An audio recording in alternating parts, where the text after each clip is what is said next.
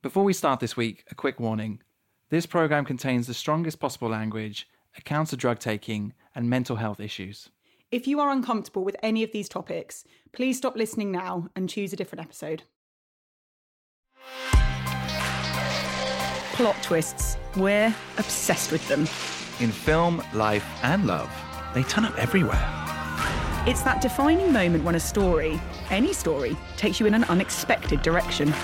I'm Tom, superhero buff and comedy lover. And I'm Fran, reality TV obsessive and true crime enthusiast. And we're from Now TV.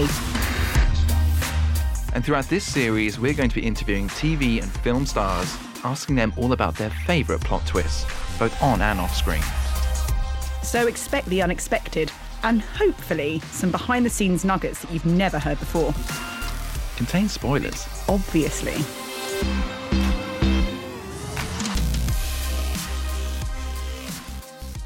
So welcome back to another week of Plot Twist. How you doing, Tom? I'm really good, and I am so excited for this week's episode. I can't wait for this one. Yeah, this week's guest was on the hit list for a long time to get on the show, wasn't it? Right from the start. In fact, he kind of inspired Plot Twist, really. I know, and we're going to hear more about that later. Um, but this guy has been in a whole heap of incredible shows that you'll know. Mm. So, This is England, Misfits, Seth Rogen's The Preacher, and he's now back in series two of Brassic, the first series of which is on Now TV. Yeah, Sky's most successful comedy. Great show, which he created and, of course, stars in.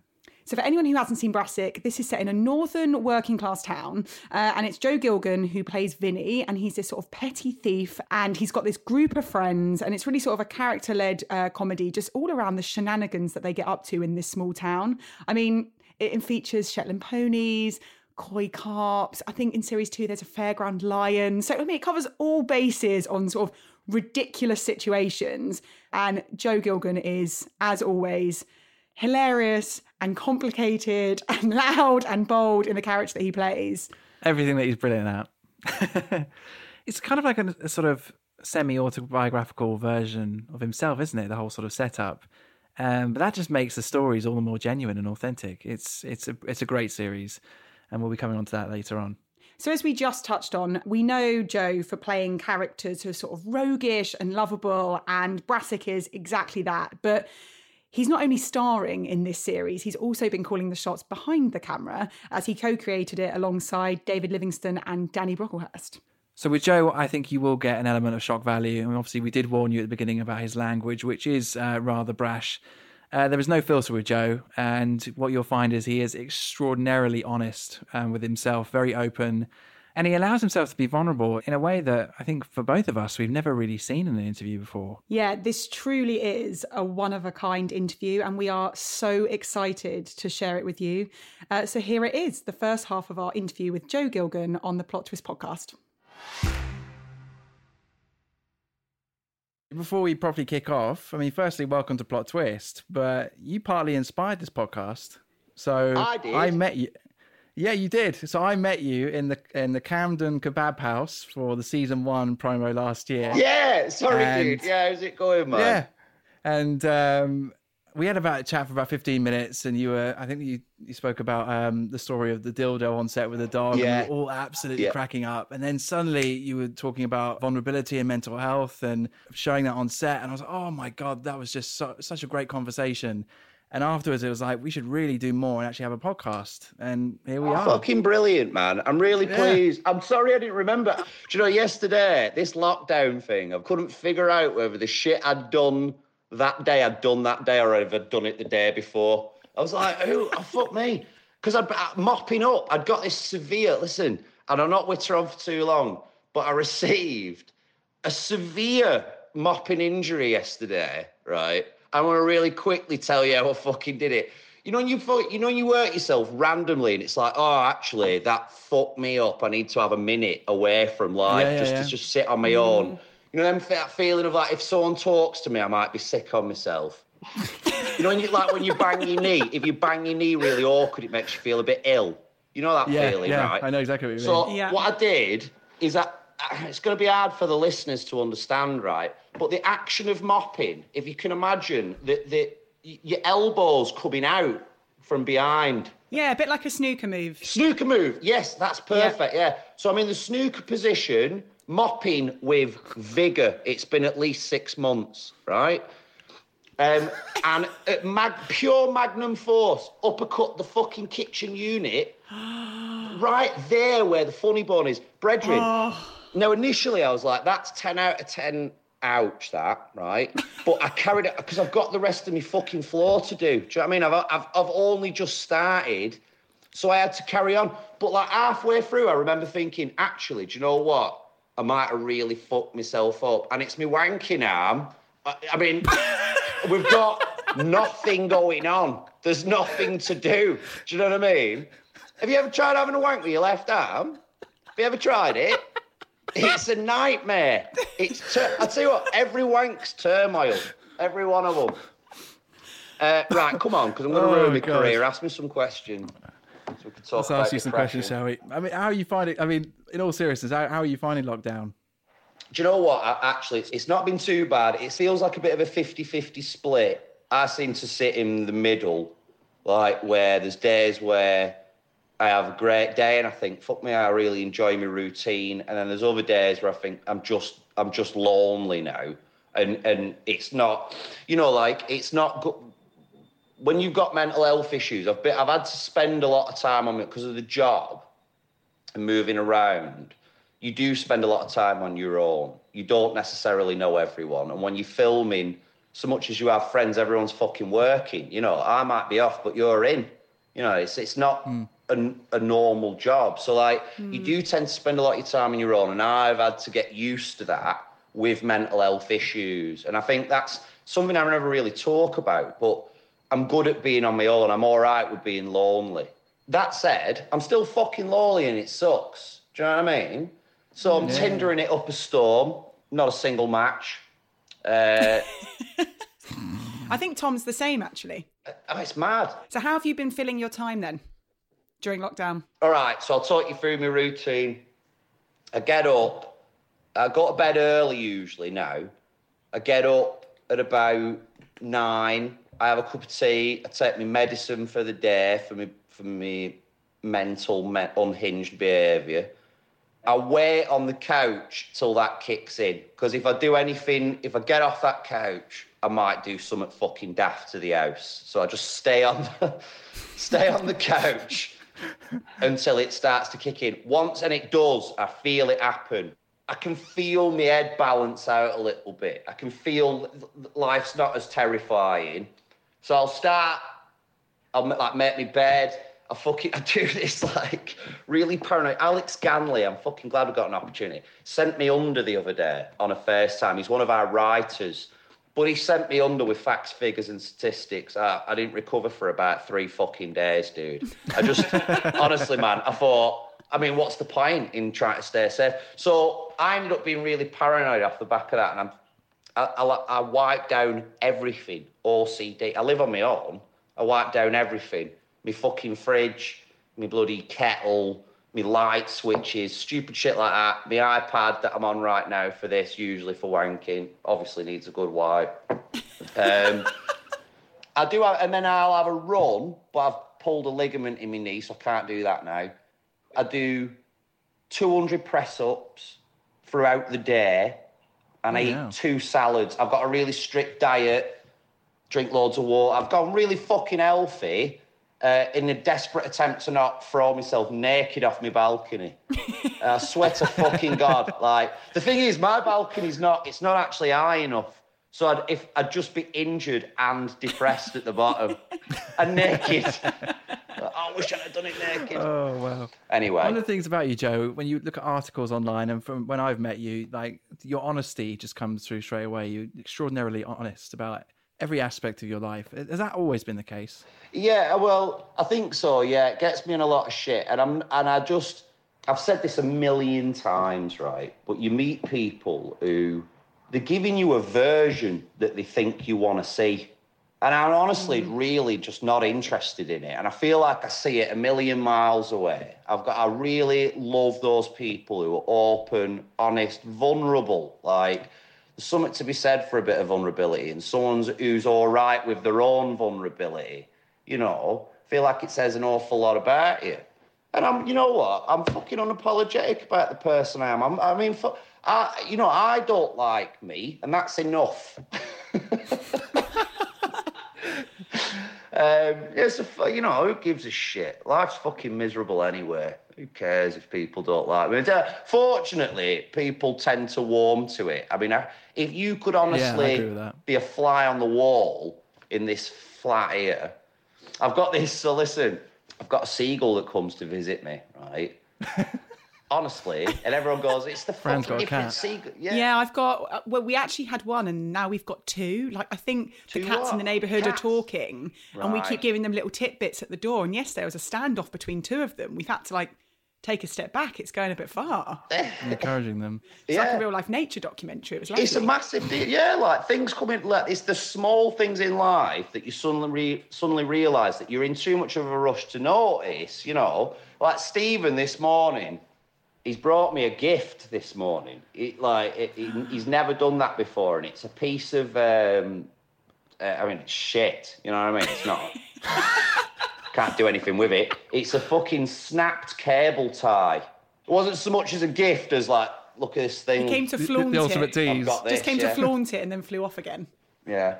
Anyway. Before we, uh, we we've got to obviously talk about Brassic, but before we get to Brassic, mm. I wanted to kind of explore your, your journey getting there. Mm. And um, obviously, I think was was it Corrie that was your first role in acting? Yeah, that was my first big role. That's Corrie. a big gig, isn't it? Mm. It was a great gig. I mean, I was only young. I was like eight years old.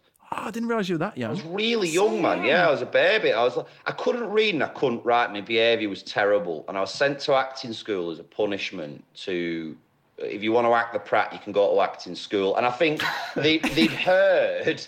They'd Hone the craft. I'll tell you it was. I'll tell you what it was. We had a, a neighbour who moved in behind us, Helen, and she said, because I was a problem child, I kept letting myself into her house. She was Scottish. She had Irn-Bru, and I'd never tasted, so I'd just go and fucking down all her Irn-Bru in a fridge. But she'd catch me every once in a blue moon. She'd just catch me nailing Irn-Bru. And uh, she went, listen, Joseph's been in the house again oh, I'm sorry, I'm sorry, he does that, I'm sorry, he does that.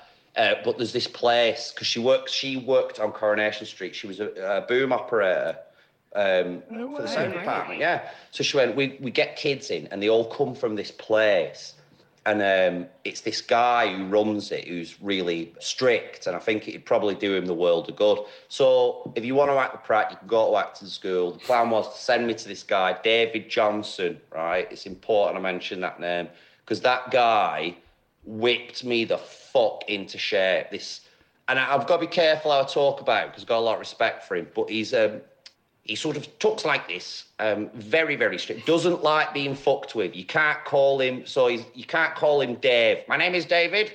You'll be bollocked immediately. he's one of them. oh God, yeah, yeah, yeah. Super like old fashioned, the old school drama teacher who will just fuck you up on sight regardless of PC.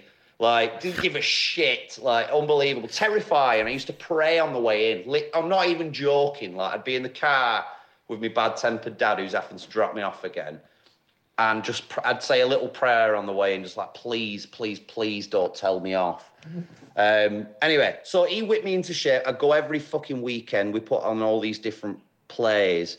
It tends to be a lot of like waifs and strays of kids that were there. So I got on with everyone. He was in connection with this agency, which is important to mention, Lane Management, that's now run by Samantha Greeley, who I kind of owe uh, my career to, really. And they let me on the books for nothing. So I got a fucking job in it, like in no time at all. And I didn't give a fuck. I was eight years eight old. Eight years old. Yeah. First job as well. Man. That's pretty impressive. Yeah, man. I didn't give a shit whether I got the job or not. You know what I mean? I just think probably why you got it. Yeah, possibly. I mean, yeah, yeah, really true. Naturally, it was playing a little cunt that steals things, and uh, and I was good at it, and I ended up doing that for three years, and then I'm 11. Hang on, 9, 10, 11. Yeah, yeah. I'm 11 years old now. The lady who plays my mum, she wants to leave the show, and my mum and dad in real life are starting to separate and going through kind of a tough time. Dad's starting to drink and mum is just in a terrible state, you know, with these three mm. kids, one of which, me, is fucking hard work, has behavioural problems, you know. So the show ends. I'm in secondary school. It's my first year of secondary school. And from that point on, started to come off the rails, like from the age of 11 onwards.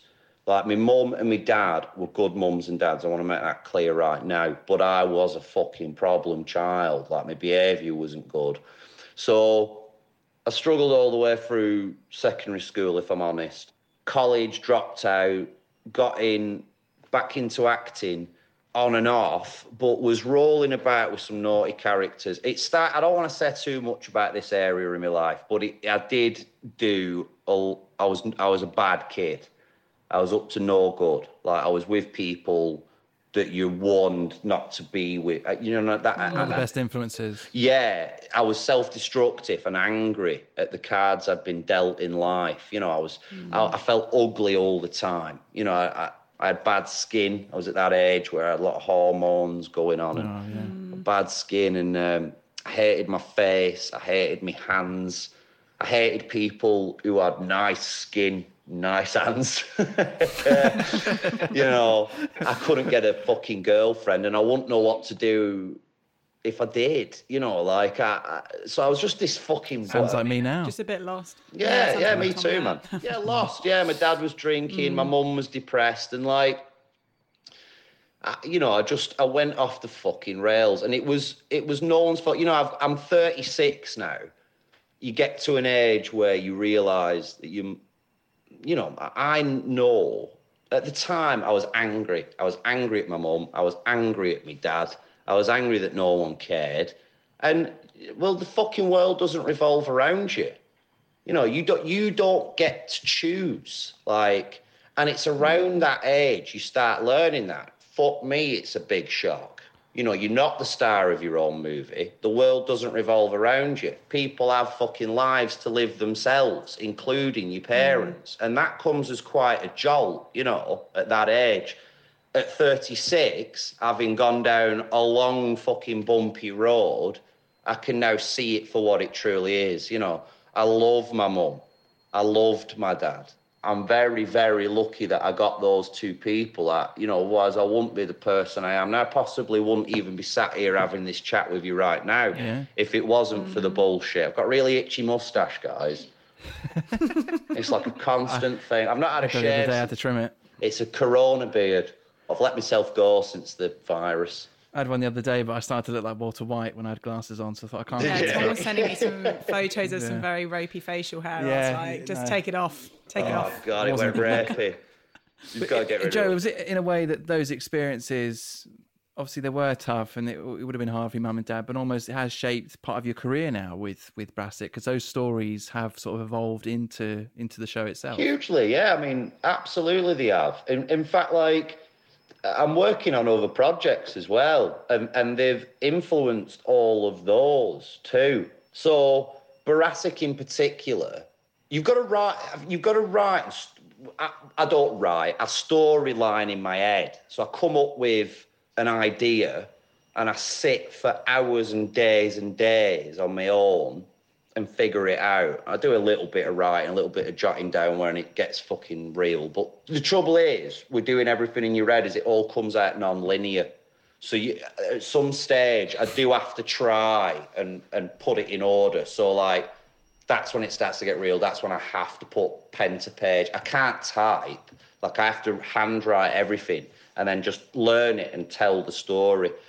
So that's the process, but it's all born out of truths. Like, so everything you see in the show is pretty much real. It's massively embellished for the sake of the TV and not being arrested, but there's a lot of truth in that. And I mean, it's particularly when it comes to my mental health and my father, you know, like those two things are, are very, very real and, and, and very close to home, you know they, they always say it. You write about what you know.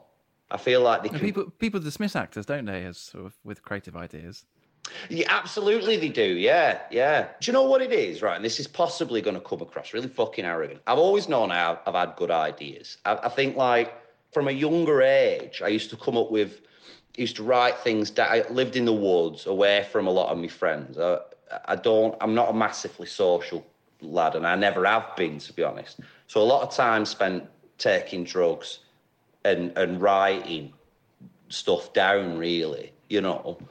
And uh, a lot of some of the stuff has been sort of going around in my head for many years, you know, like it's everywhere, like different ideas for different things, but it's all over the fucking place. Like I remembered one the other night actually, and I've like finished it in my head. Like I suddenly went, "Oh yeah, there's that fucking thing," and just stayed up till half four in the morning, you know, writing like a uh, it, it's everyone goes, yeah, that's great, that's great. It's not. It's obsessive, and it gives me an achy fucking hand. It's not cool.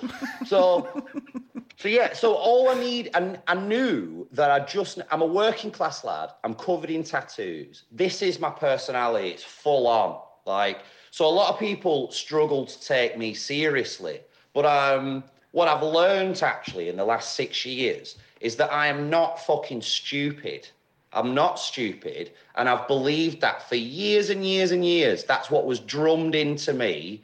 The system under which we work in the educational system in our schools, uh, for my generation, college, fucking work, like the people around you and the way that you are perceived as someone who can't read and can't write. Like, you know, I truly fucking believe that I was a complete fucking moron. And I'd say it all the time. Well, I actually am a moron um, in the sense that buying stupid shit like ferrets and like. Do you actually have a ferret? Well, I'm on the, I'm, I'm just, I'm on the verge. Uh, I'm on the fucking, I'm on the verge. It's in the basket. I'm on the very verge of a ferret. I want to call it sea bass. Oh. I mean, wouldn't it be brilliant? Wouldn't it? Why be, not? But why not have a ferret? Exactly. but my mum's like, my mum went, Why if you get a If there was a time, isolation is the time This is to it. get a ferret, I think. my mum doesn't want me to have a ferret. She thinks it's a bad idea. Sorry, I've, I've digressed. So that was the end of part one with the man himself, Joe Gilgun. He's such a character. I told I, you. I don't I told think you. I expected anything differently based on the characters that he played, but I thought he was fascinating and such good fun and so honest. Bru- Yeah, it- brutally it we said it before, but it really was a once in a lifetime interview. It really was. I mean, I said to you before, I expect him to be painfully honest at times. he really was. He didn't. he was. I think what's fascinating, and I love it when we speak to people about how they got into acting, and his story again is so different to stuff that we've had before. So, Eight years old. eight years old, he lands himself in a role in Coronation Street. All right for some, Yeah. but it's funny, isn't it, that he he wasn't one of these that sort of dreamed of being an actor. He ended up going to drama school because his parents and his sort of advisors felt that he needed some uh, discipline instilled into him. And the way he talked about that drama teacher is the way you talk about all good teachers at school. You kind of feared them, and at the time you just hated them. But you look back and you think, Respect. God, so much respect for them. Yeah, yeah, yeah. they did such a good job. I loved it also. we talk about lockdown. What are people up to? They're doing, you know, virtual uh, quizzes, dates, and a bit of fitness. What's Joe Online doing? yoga. Online yoga, yeah. What's Joe doing? Oh, he's just looking at getting a ferret. Called Seabass. what a great name. I mean, I'm looking at getting a pet soon. I might have to take that as name inspiration. yeah, that was really cool. Uh, well, Joe obviously set the scene for us with how he channels some of his inner turmoil into his characters. But amongst the at times semi chaotic and random conversation that we were having, we did get round to talking to him around how he co created Brassic, didn't we? We did, yeah. And we saw how almost his past and his experiences, all that chaos that he had consumed, kind of then inspired him as a writer and as a creator of Brassic. And there are plenty more nuggets to come, including uh, Brown Labs that wouldn't do as they were told on set. Um, but we'll leave that for you guys to listen to in a moment. Uh, so I think we should hand it back to Joe Gilgun on the second part of our interview on the Plot Twist podcast. Going back to Brassic, obviously being the creator of this show, how was it different to be both sort of behind and in front of the camera versus projects before where you've just had a script to learn and you turn up with this is much more sort of your baby? Yeah, it's massive. It's there's a lot of hats to wear that I'm not used to either, and and you I felt like the biggest imposter as well. Like I just remember thinking, you know, because I've got I'm sat here ranting about I am not stupid, I am not da da da da, I'm not this and not that, and and actually like of course I felt that way. Like season one, there's all these departments and things to keep your eye on. More than anything, creatively, I'm steering. I'm not. It's not logistics. Mm. I don't mm. give a fuck when someone's in and that this is happening and that's that's someone else's job. But like, it was completely beyond me. But just creatively and the direction we're going in, you have to be able, you have to do a, a certain amount of steering. You've got to keep your eye out for, for things and things like levels of performance, things like, you know, often there'll be, there'll, in every fucking script, you get, I've had this my whole career. Uh, most actors uh, and actresses and writers would agree that you get there on set and actually it doesn't work. On page, it works and it's fucking fantastic you get there and the elements are fucking with the situation, i.e., for example, like rain or wind, and you have to go through five or six different people to change something. You know, it's like this big process mm. of like, listen, it's raining like fuck. We need to bring it indoors. Is that cool with you? I've just got to check with Bloody Blah. Who's got to check with Bloody Blah? And then now, fucking two hours later, and we're running out of time. We've got God no, we've got a barely achievable schedule every time with Brassic. It's good fun, but it's fucking hard work. So like mm. those moments need to be dealt with quick. And because I'm in a, in the position I'm in, no one has to go through the chain really. I just bell up my mates that I work with and go, "We're doing this," and no one ever gives a shit. Like, yeah, sound. Uh, they're always bothered that they're always more pissed off that I ruined the jam on toast. Like Danny will be eating hummus, carrots and hummus. I don't want to deal with this. I'm eating carrots and hummus. So, like, yeah, to be in this position where I'm a decider and it's it's fucking mine. You know, it's a wonderful, wonderful, humbling feeling. I feel very, very lucky to have it. Um, the crew and the cast that we have work so fucking hard and really, really cares, not just about the job, but about one another. And I'd never have it any other way. I can't imagine doing the show without both cast and crew but this year, the second year, the hats have been a bit easier to wear and I felt a little less of an intruder. And I'm sure, hopefully, in seasons to come. well, we can say, can't we? There's. We can, I mean, we have, yeah, we've got season it's three. been commissioned already, right? Yeah, yeah, yeah, yeah. yeah. We've got eight. I mean, that's eps, amazing. Eight eps this time. So it's really exciting. I actually, it's, it's a funny feeling, this feeling capable. It's a bizarre feeling, you know, but it is starting to dawn on me very slowly, you know. Did you always know that you were going to play Vinny? So when you were going through the writing process, was the intention that you would always be in it? Or no, did you ever consider wasn't. casting someone else? No, I was going to cast someone else. I was going through, when I started writing it, I was going through a bit of a mental breakdown. I was starting to suffer with really severe anxiety for the first time my anxiety was giving me like quite severe symptoms that I'd, I'd never felt mm. before. It was during the filming of Pride, mm. and um, that I started suffering with these weird like shortness of breath, not being able to pull in a full breath was a big one, and like dizziness, just feeling this general feeling of piercing fear that I couldn't figure out. Like I knew it was irrational, but couldn't sort it. Like it's just so mm. bizarre.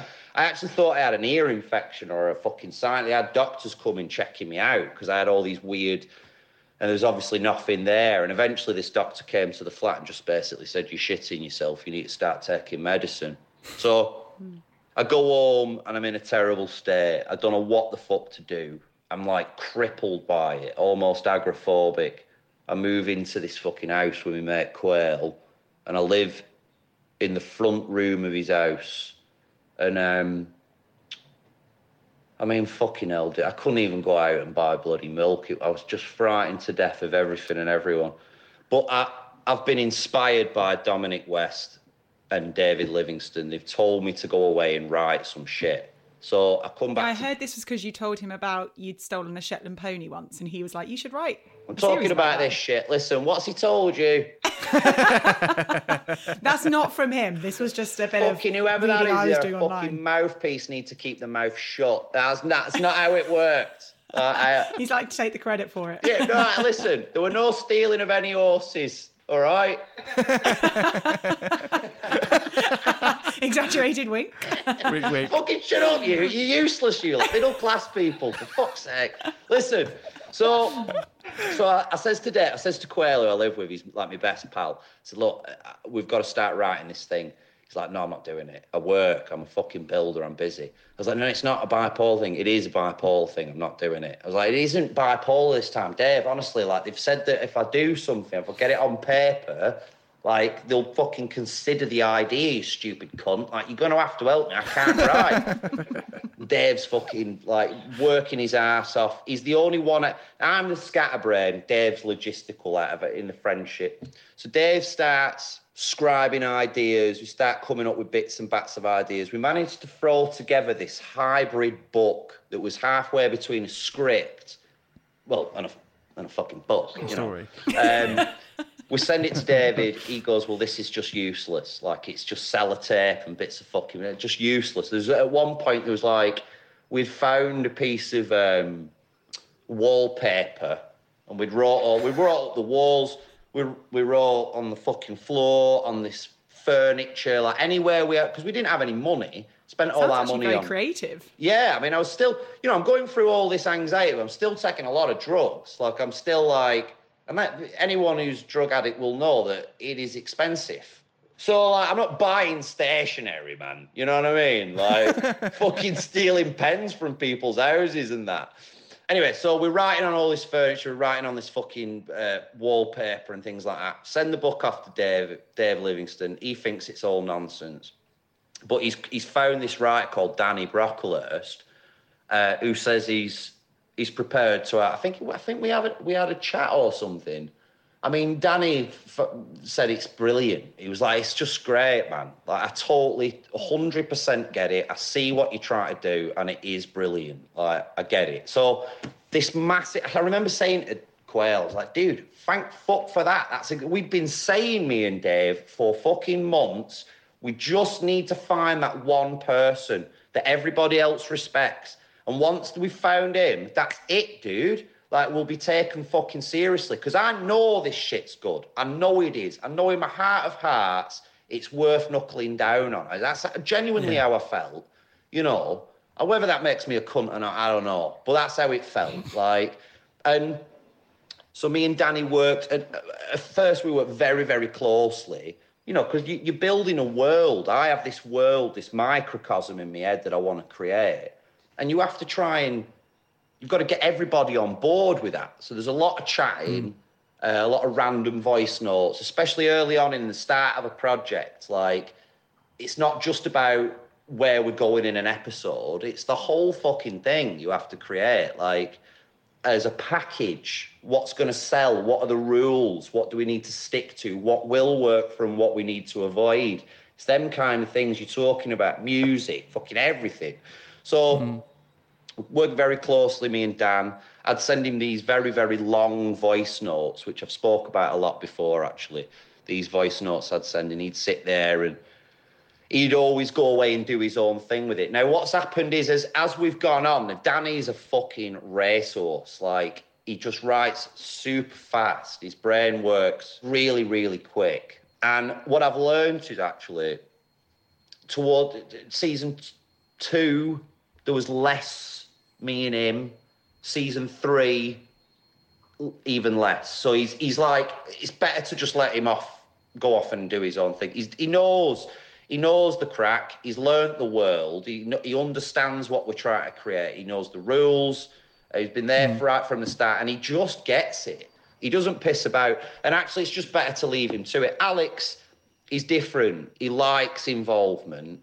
He's sensitive. Takes his time he's a worrier, Al, which I like about him. You know, you need people on the job that are shitting themselves about their own ability constantly. And I think as soon as you stop, yeah, they give a shit. Like mm. Alex really fucking cares. He cares about all of us as creators. He cares about the show. He cares about his work and the standard of it to the point where it can fucking spin him out. I'm sure he won't mind me mentioning this, but he's a good bloke, a talented lad. and and he quite enjoys, and I love doing that with him. We work very well with each other when it comes to sort of bouncing ideas back and forth. We could be on the phone for quite a long time. Well, we love Brassic. We absolutely love the show. Um, we've got to ask you a plot twist question. Um, but bef- before we do, just a couple of minutes. The story about the um, the dog on set in season one and the wooden antique. Fuck, dude. Do you want me to do it again? Because I get fucking angry every time, you know. Piss- I'm still pissed off about it. You want to hear it? Yeah. Yeah. Quickly. All right. So the dildo, right? We have this antique dildo. Now, so I've I'd had a look at old Grecian dicks, like um, you know, old dildos, things that they've found. They're fucking Neolithic dildos out there, you know, like, honestly. And I thought, what might be quite nice with this dildo is is for it to be a little bit broad, not quite know whether it is a dildo or it isn't. So you're like, it looks a little bit like a dick, but it could be something else. You know what I mean? So like you've got the audience trying to figure out what this fucking object is. But what turns up on the day now, I don't know what happened, but there was a breakdown in communication. I wasn't shown the images of these of this proposed dildo, right? What fucking turns up? It's gargantuan, dude.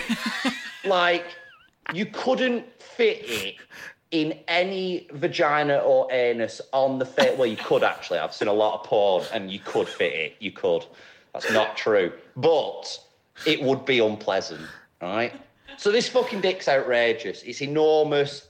Got this like galloping horse, pubic detailing. I'm like, what the fuck is blatantly a dick in it, you stupid cunts?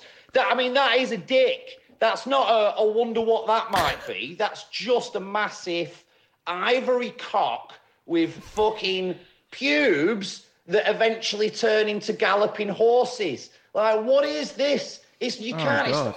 It needed to be functional. It needed to be a functional dildo. This is ornamental. Like, and I'm good. This is what you're getting now. Uh, This is what I'm doing. I'm like, I'm fucking furious. Where's fucking Juliet? Do you need to talk to Juliet about this? We fucking bipolar. I'm now going to Christian Bale levels of fury. Right? and I'll tell you right now, right? But the dog's meant to bite it, right? In the scene, you've got a dog on set. I'm fucking getting to that. We're, we're not even there yet, right? Fuck me. So, Juliet comes down to try and chill me out. That poor woman, like, she won't come back the next year. I, like, I'm the worst. I'm the worst. Like, my temper's terrible. I have these fucking meltdowns. I had one on my own in the flat the other day. Just fell out with Dyson Hoover. It's the only thing my dad left me, like this Dyson Hoover, and it stopped working. You fucking piece of shit! I had this word with it. Is that? Are we going to do this? Are we? Are we to? Is this we're going to do it? Like, uh, turned out it wasn't plugged in properly. In so, anyway, so I'm I'm going fucking mad. Juliet calms me down. Stop shouting about the dick. The dog turns up, right? So we've got we're gonna have to film it. This dick, I've not mentioned this yet. It's made out of rubber. The reason it's made out of rubber is because the dog has to lock its jaws onto it. We have to have a tug of war. Anyway, so what turns up is this fucking chocolate lab, a chocolate lab. I said, and it had this thing. It did this like weird tick. Oh, wait, is this the dog? She went, yeah. Do you want to meet him? Yeah. And the dog went, it looked at me and went, ah, and did this fucking weird seizure thing. I went, what was that then? They went, oh yeah, the dead the chocolate labs, the they aren't they? I said, so have you read the script? No. Oh, fuck me. All right, so what we need it to do, we need it to lock its jaw. Oh, it won't do that, love. Like, straight away. What do you mean? It won't do that because, so a Labrador is bred to bring back birds. Do you know what I mean? Ah. Yeah, yeah. Like, that wear fuck all. Like, so the gum line's very soft. The teeth aren't really pointy. It's just so you don't damage the fucking the fucking fowl you've just blown out the sky, right? so this thing won't bite down. She went because it'll hurt it. You see, it'll really hurt it. I mean, this is a professional. And you spent dog. money to bring it in. You fucking spent a fortune on this thing. This is an actor dog off a website. Do you know what I Oh, mean? God, this is a woman with a fucking bum bag on, full of dog stuff inside, one of them people. Eh, but what actually turned up was a nice lady and just a dog. Well, at least you got it in the end. Replace the dog. Well, we didn't. We had to go back and reshoot it. We had to go back. I mean, it costs us fucking shit. Costs us oh. thousands and thousands of pounds, that kind of shit. You know what I mean? I'm like, love- look, you haven't read the scripts. You've brought the wrong dog. And now we have to bring fucking 60 professionals from all corners of the UK and all this equipment, rent out a fucking chicken farm, because a dog has soft gums and a nervous well, tick. The, repla- the, replacement dog did a good job of hanging off the end of the dildo. It so did, we got there in the end. Even that oh, was a dialogue. So I love it when you say that when you tell that story, though. Um, We've just got to get in before our time's up with you. This is the Plot Twist podcast, so we, we like to talk about things which were unexpected. If you looked back in your career so far, what do you think was the most sort of plot twist moment for you? Was it, was it like a turning point?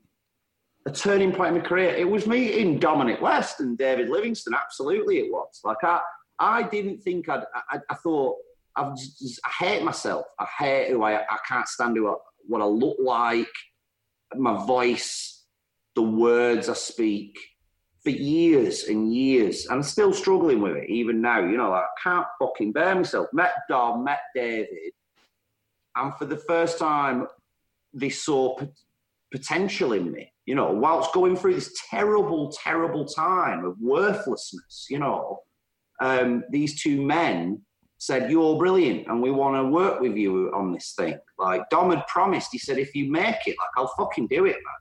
And he really is like, I always joke about Dom being a giant idiot. He sent me a video of, um, actually, I better not go into it. You know, them awful videos that your friend sends you for yeah, yeah, yeah, like a big poo video. You're like, oh, oh, oh, it's like fucking eight o'clock, you twat. Not even nine.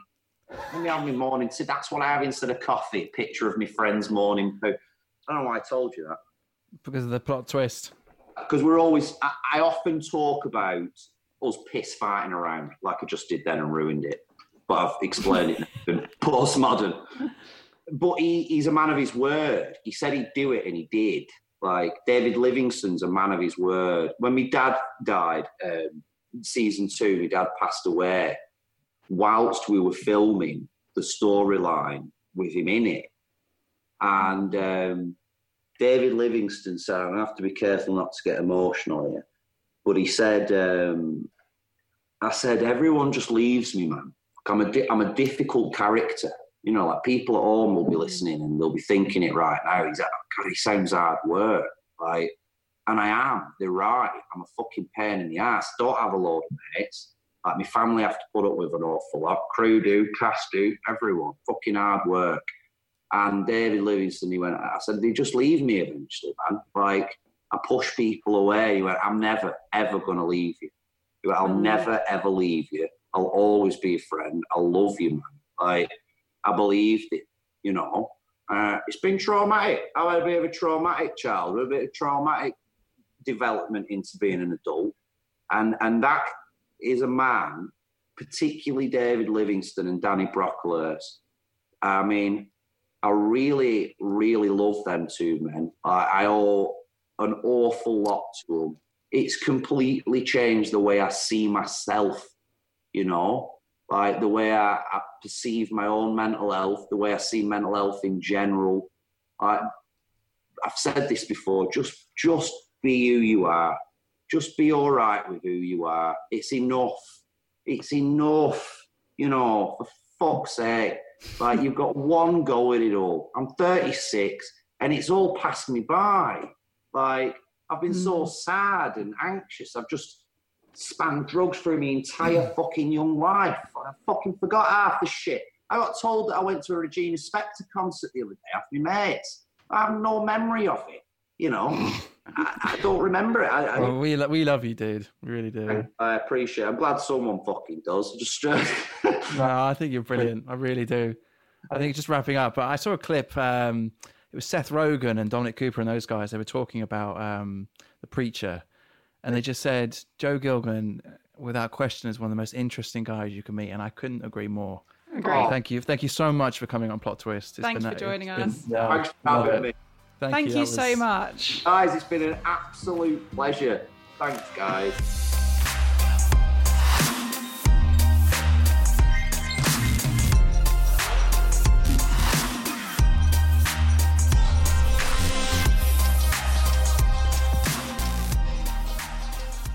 So there it was, the final part of our interview with Joe Gilgun. We told you it would be a pretty one off interview, and I think you can confirm that we were right.